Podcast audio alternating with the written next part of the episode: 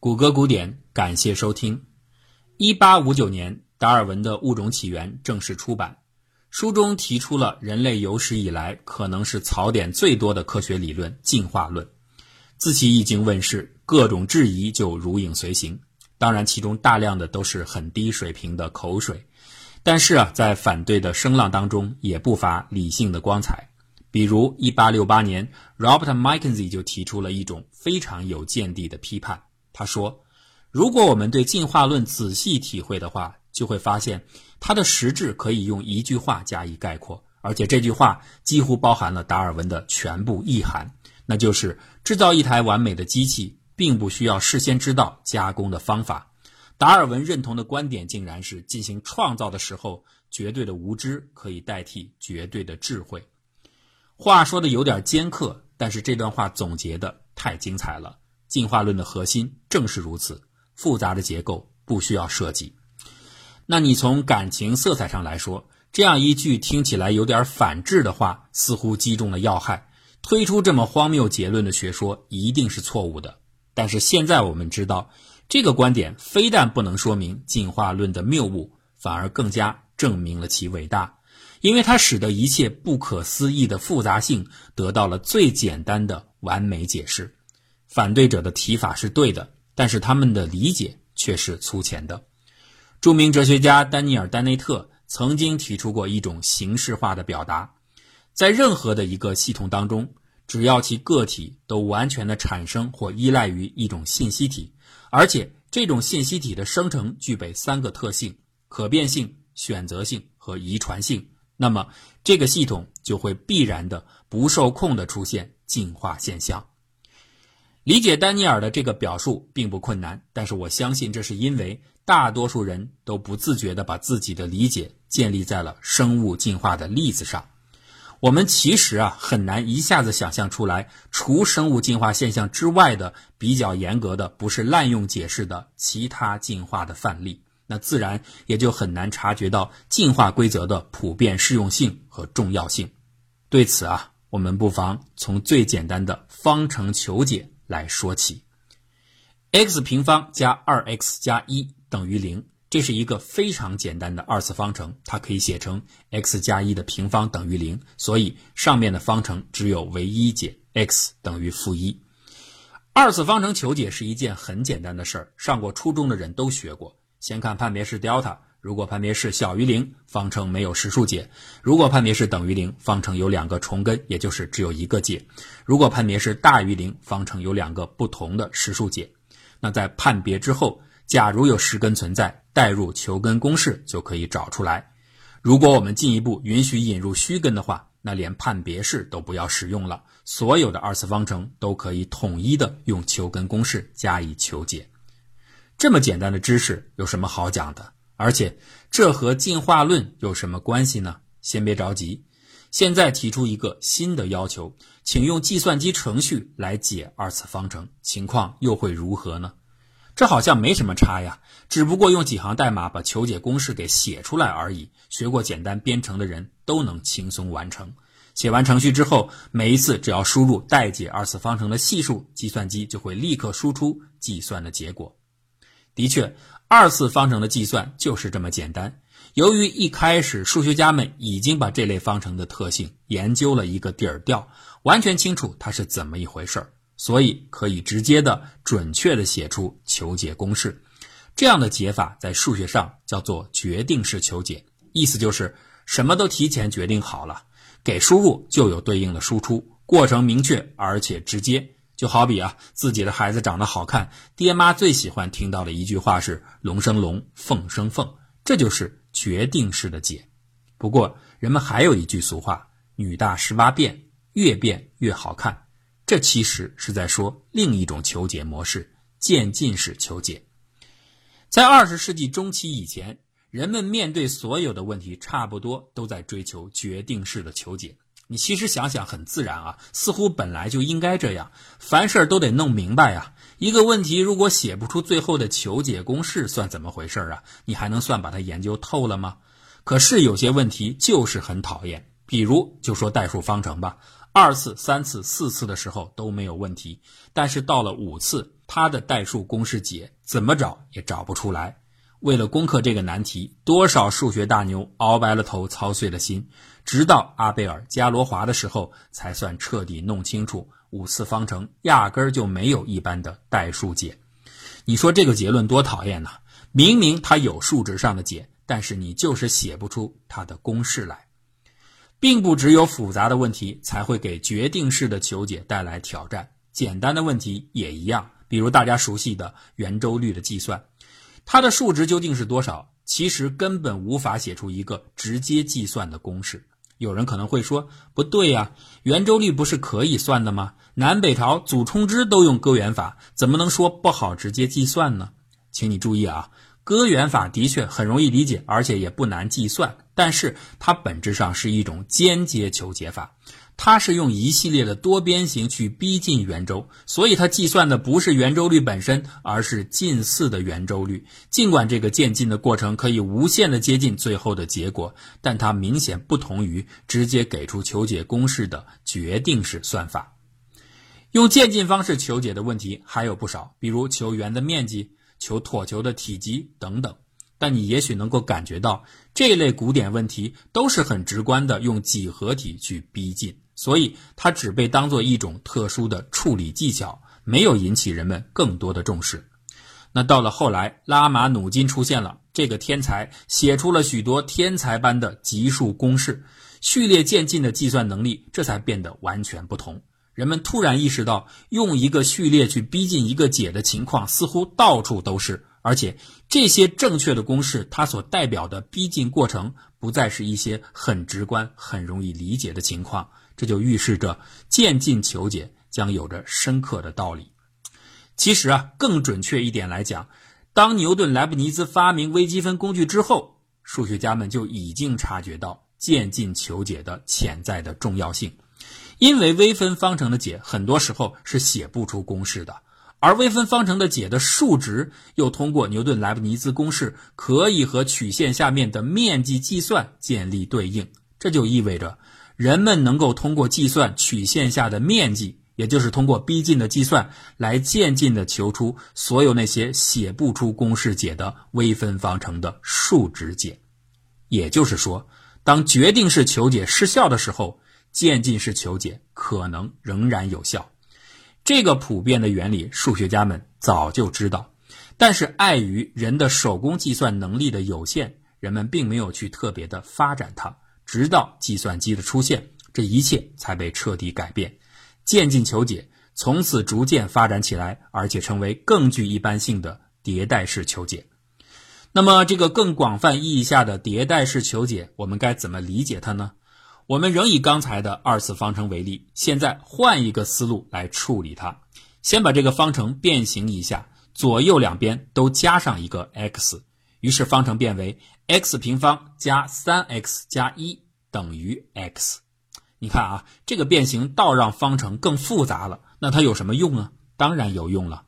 这个时候，方程的右边是一个 x，方程的左边是一大坨关于 x 的函数。我们可以把它理解为对 x 进行了一堆乱七八糟的计算。为了简单起见，我们不妨把这样一堆乱七八糟的计算的整体叫做一个操作，即为。g(x)，那对一个操作 g 来说，扔进去一个 x 的数值，就能加工出一个结果数值 g(x)。经过这么约定之后，方程简单了，就变为了 g(x) 等于 x。那这个意思就是说，把一个 x 扔到操作 g 里边加工一番，如果出来的结果还是 x 自己，那么这样的 x 就是方程的一个解。换句话来说，x 应该是操作 g 的不动点。那我们现在利用 g 来做一个有趣的系列实验。第一次，随便的选择一个数值 x 一，把它扔到 g 里边，出来一个数，当然是 g x 一。为了方便，我们把它标记为 x 二。一般的来说啊，除非你走狗屎大运，这个随便选出来的 x 一不太可能刚好是方程的一个解。那所以 x 二和 x 一应该是不相等的。那第二次。把 x 二作为初始的数值扔到 g 里边，产生 g x 二，我们把它标记为 x 三。第三次再把 x 三扔到 G 里边，产生 x 四，以此类推，把这个实验进行下去，就能够得到 x 五、x 六、x 七等等一系列数字。这就是一个迭代序列。现在的问题是，这个迭代序列里的数值会呈现出一种怎样的走势呢？它会是一片混乱吗？答案是不一定。在有些情况下，这个序列里的数字会越来越大的没边儿；在有些情况下，这个序列里的数字会来回的周期性摆动，而在另一些情况下，这个序列当中的数字会越来越接近某一个特定的数值，而最后的这种情况就是我们最想要的一种情形——收敛。收敛会让迭代过程逼近它的稳定点。为什么会收敛呢？我们这样来解释：把 G 想象成一个有着复杂起伏表面的沙盘，把 x 想象成掉进沙盘里的一个小球的。初始位置，小球每次与沙盘碰撞之后所得到的新位置就是 g(x)。那在理想的场景中，如果没有能量损失的话，小球可以与沙盘进行无数次的碰撞，那就得到 g(x) 的一个序列。这个序列最后趋向于落在哪里，完全由沙盘的形状来决定。比如沙盘是一个山谷，那它就具有了汇聚的性质。从山谷任何的地方掉下去的小球，经过若干次碰撞之后，最后一定会越来越接近那个最低点，也就是稳定点的位置。如果沙盘是一个山峰，那么它的不动点是最高的那个尖点，但它是不稳定的。初始给出的 x 一旦偏离了山峰的这个唯一顶点，就会越弹越远。最后，如果沙盘的形状非常凑巧地构成了对称，小球也有可能在某个特定位置始终弹来弹去，体现出的就是来回摆动的情况。那顺着上面的这个比喻，很容易想象，大多数的沙盘 G 它都是由若干的山峰和山谷组成的地形。对于山谷的这种情况，迭代序列的收敛特性可以保证求解的顺利完成。那至于山峰的情况该怎么办呢？它是发散的呀。那我们把沙盘反过来不就行了？山峰就成了山谷，这在数学上叫做对偶处理。比如示例当中刚才的那个方程，你输入初始值之后进行迭代，得到的序列是发散的。这个时候你只要做一个变换，x 等于 y 分之一，因为 x 不是发散的吗？那么它的倒数就有可能是收敛的。我们把 x 分之一看作新变量 y。对方程两边同时取倒数，就能够得到一个新的方程。这个方程从初始值 y 等于一出发产生的序列就是收敛的。这里运用的操作就相当于把地形的沙盘给反转过来，让山峰变成汇聚的山谷。总而言之啊，形如 g(x) 等于 x 这样的方程，很多时候都可以用迭代的技巧去尝试求解。迭代式求解相较于决定式求解。它的好处是不再需要求解公式，坏处是计算量增大了。它通过一系列的逼近去接近真实解，就省去了要依赖智慧才能得到的求解公式，却获得了更大的适应能力。你可不要小看这种方法。我们给出的算力虽然很简单，但是强大的有限元计算还有计算机图形渲染计算，本质上都是在用迭代的方式进行求解。那再向下的研究，新的问题又出现了：x 的初始值应该怎么选呢？方程的求解在于找到 G 的不动点，也就是相当于沙盘地形上的谷底位置和山峰位置。如果 G 对应的地形很简单，那比较容易把它们都找出来。可是，如果 G 对应的地形非常的复杂，有大量的峰和谷存在，那就意味着方程可能有多个解。这个时候，初始值应该怎么去选择，才能尽量保证找到所有的解，而同时又不耗费过多的试探计算的成本呢？当然，有一个办法是具体研究一下 G 的地形，然后根据它的特点设定初值。这样做当然有效，但是这又回到了需要对每一个 G 进行单独分析的老路上。我们并不想这么做，因为我们希望减少对人为分析的依赖。所以我们需要再次调整对方程求解的观点。现在啊，把刚才的方程 g(x) 等于 x 重新改写形式为 g(x) 减 x 等于零。在这种形式下，方程本身就可以看作一个选择游戏。什么意思呢？就是我们从所有的可能的数值当中选择出那些能够让 g(x) 和 x 尽可能接近的数。能让这二者的差越接近于零，那这样的数就应该越接近于方程的解，因此它被选择中的几率就应该越大，反之则越小。这样一个选择机制的建立，就让方程的求解变成了一次数字的进化博弈，也因此初值的设定就没有那么敏感了，因为一切都可以进化。例如啊，我们可以简单的随机的方式或者均匀的方式选择一百个不同的 x 值作为第一代个体，每个 x 首先繁育出下一代的个体。繁育的过程可以是单性繁殖，也可以是两性繁殖，甚至是多性繁殖。什么意思呢？单性繁殖就是直接复制附带的数值，再加上一点扰动作为变异。比如某个附带的个体是二，那么它的子代就有可能是二点一、二点零七、一点八三等等。那双性繁殖呢，就是取两个附带的数值，用它们的平均数作为下一代的个体。当然，也可以除平均数之外，用别的综合的方式都可以。那多性繁殖呢，包括三 p、四 p 啊，这个 p 是 point 的意思啊。那我们就可以取多个附带个体之间的平均数作为子代。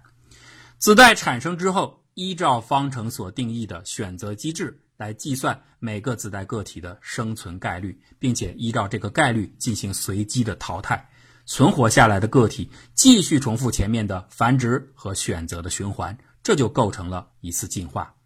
经过若干代的进化，那些适用于 g(x) 减 x 之差越小就越好的这个环境要求的后代，就会逐渐的被选择出来，如此也就求出了方程的解。这个过程就是遗传求解。